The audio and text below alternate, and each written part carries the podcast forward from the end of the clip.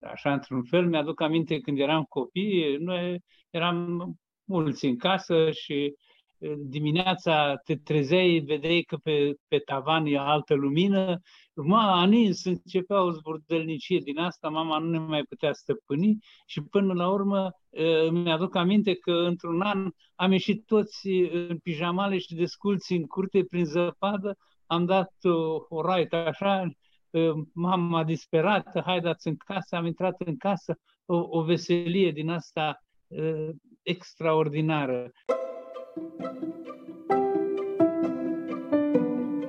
Albul zăpezii îți, îți așează în suflet și în toate lucrurile o, un fel de curățenie așa și o, o simți ca atare. Acum că la vremea Crăciunului se făcea chiar curățenie prin casă, prin pod, prin curte, prin toate lucrurile. Sărbătoarea nașterii Domnului era o sărbătoare mare și ne pregăteam cumva. Nu era, nu era zarba și nebunia cumpărăturilor. În copilărie tot încercam acum zilele astea să-mi aduc aminte dacă primeam cadouri. Nu era povestea asta cu cu cadourile. Era, era, ne pregăteam de, de colindat, învățam colinde, ă, povesteam de, de minunea care se întâmplă, că vine copilul ăsta pe lume, care e Mântuitorul, care era Isus. Dar, cum să spun, poveștile acelei copilării uh, erau uh, mai mult o, o stare, o atmosferă. Uh, când e să mă gândesc la Crăciun, cred că imaginea cea mai teribilă despre venirea Domnului era îngerii care umblau pe cer și trâmbițau și trezeau păstorii și uh, ne imaginam noi copii cum era să fii pe dealuri, să, să se trezească păstori. Trăiam povestea asta foarte, foarte frumos. După aia, omul de Crăciun îl împodobeai. Uh, am întrebat-o pe bunica mea de la țară cum era ea când era copil. Și a zis, dar pe vremea noastră nu erau om de Crăciun. Ce făceați? Păi zice, nu era, să aducea o mlădiță de mesteacă în casă, dar nu se făcea brad. Și într-adevăr, dacă veți urmări istorii, veți vedea că bradul vine în casă mai, mai târziu.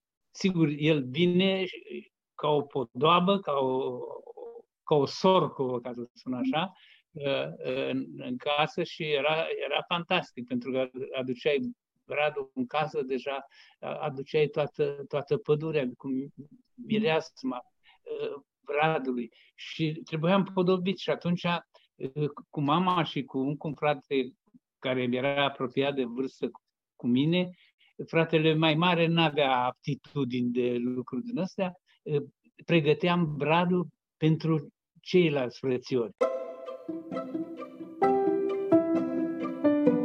Stăteam seara după ce ei se culcau și făceam podoabe. Toate erau făcute simplu din, din hârtie. Îmi, îmi împachetam bucăți de zahăr, că nu se găseau bomboane uh, și uh, zahăr cubic pe care și pe ăsta îl păstra mama cu grijă din rația de zahăr, că zahăr era pe cartelă și așa mai departe și în fiecare dimineață câte o bucățică de zahăr era pusă în ceai de fiecare din noi, așa că uh, nu era așa simplu să ai și bucățica de zahăr.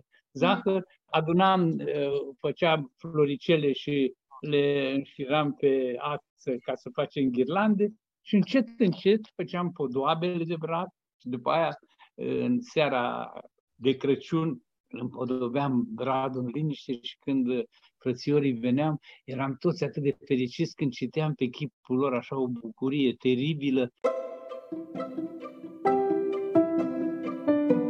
Făceam și niște mici spirale tot din hârtie, din carton, care se mișcau când aprindeai lumânările, ele se mișcau și era o, o, o viață frumoasă și ne așezam cu toții. N-am fost o familie muzicală sau uh, cu aptitudini pentru muzică, dar de, de Crăciun încropeam împreună cu tata, cu mama și cu toți frații niște colinde. Dar mai era ceva. Ne pregăteam pentru colindat. Îți făceai steaua. Era o poveste extraordinară să-ți construiești tu steaua cu care mergi la colindat și să împreună cu echipa, că făceam o echipă cu prietenii, vecini, așa, și uh, uh, să fie mai frumoasă decât steaua lor, care stea mai frumoasă, era un fel de concurs. O făceam pe, pe sită, sita cu care să cerneam live, pentru că ea aveau cercul ăla, în mijloc câteodată tot din hârtie încropeam o mică scenetă cu Maria, cu Iosif, cu tot. Când făceai toate lucrurile astea, le și povesteai, le și trăiai într-un fel, știi? Și când, pentru mine, Iosif uh, era tâmplar. Păi eu aveam uh, în, în satul un tâmplar și tot timpul mi se părea că uh, omul ăla din sat e Iosif undeva și era foarte frumos în acea copilărie, datorită părinților, bunicilor, oamenilor din jurul tău, că de fapt partea de poveste a, a acestei realități care a fost venirea pe pământ a Mântuitorului, se îmbina cu viața reală de atunci. Maria era undeva prin sat și totuși nu era, nu era o demitizare, ci din contră un fel de Uh, un fel de ridicare a personajelor din jurul tău la, la într-o stare mai, mai alta. Și după aia venea, plecai la Custaua, la Colindat.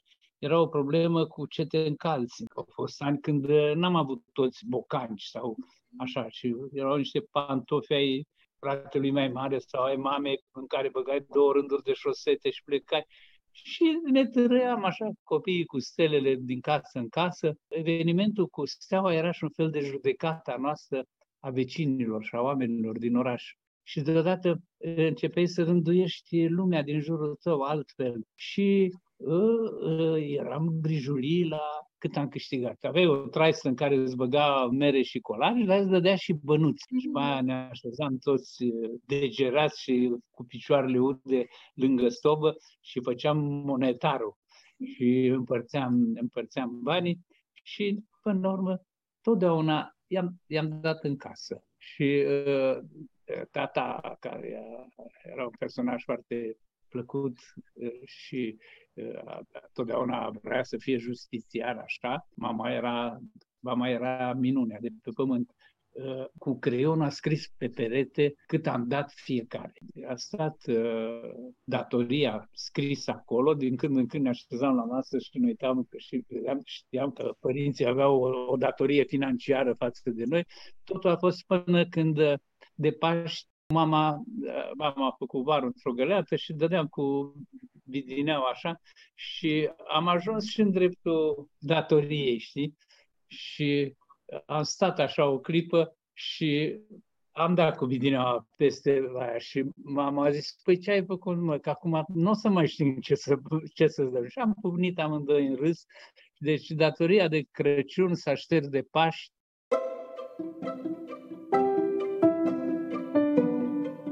primul revelion la care am participat, eram deja uh, măricel, aveam 11 uh, ani așa, a fost când uh, o verișoară de-a mea care era la liceu, cred că prin ultimul an, împreună cu niște fete din sat și cu băieți, au hotărât să facă revelion. Bunica mai ales, tot timpul nu-i dădea voie acestei verișoarele mele să meargă undeva unde erau băieți și să așa, decât dacă mă lua și pe mine.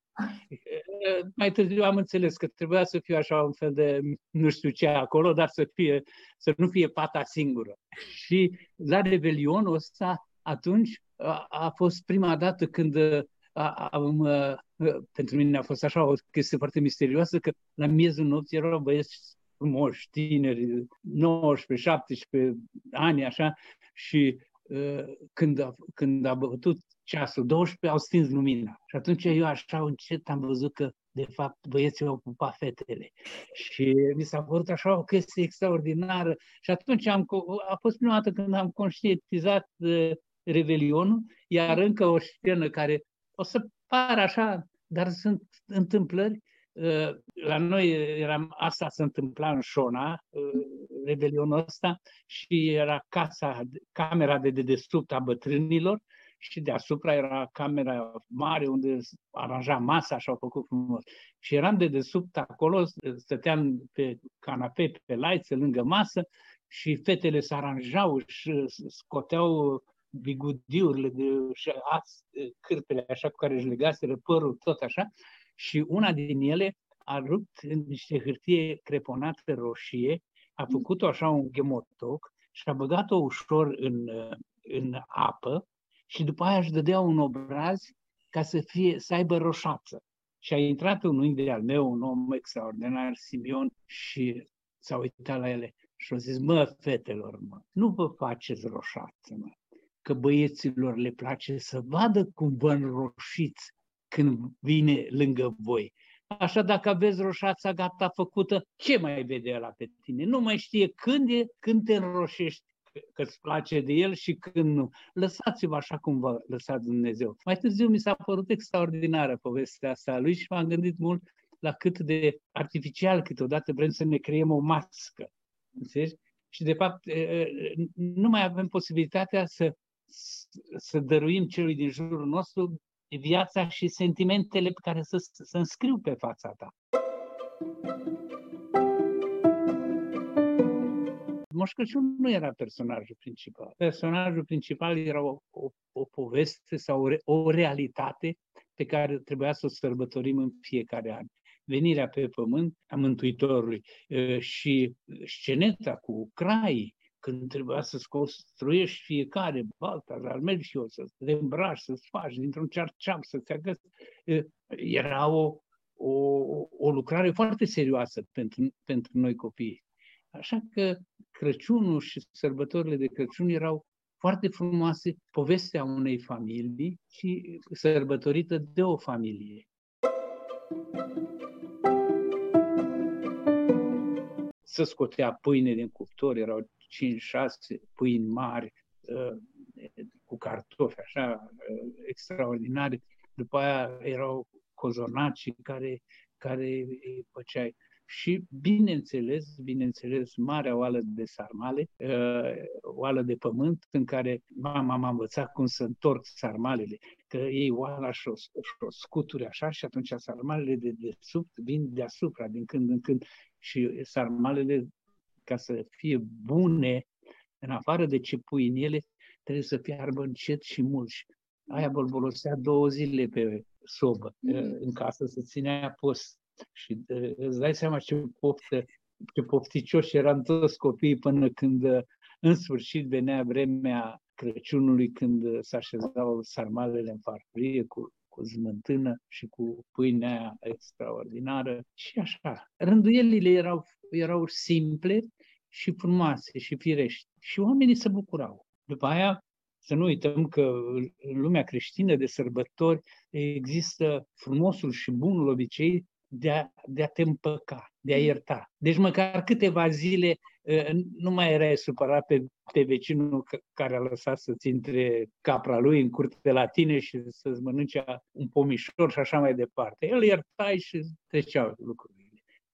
Și asta era foarte frumoasă starea care se transmitea oamenilor.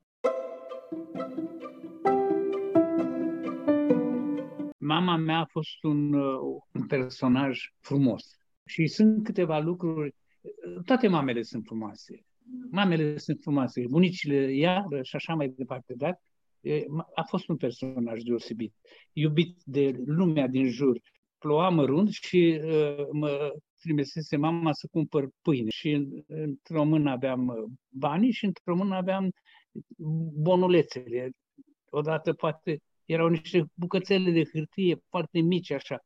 Și uh, am mers și la un moment dat lângă un burlan eram un fel de cască gură când eram copil. Mă tot uitam la fel de fel de lucruri, așa ca un uh, nimeni. Și m-am uitat la burlanul ăla cum țâșnea, am tostat, am tostat și când am intrat în, la pâine acolo să cumpăr și am desfăcut mâna, bonurile nu le mai aveam.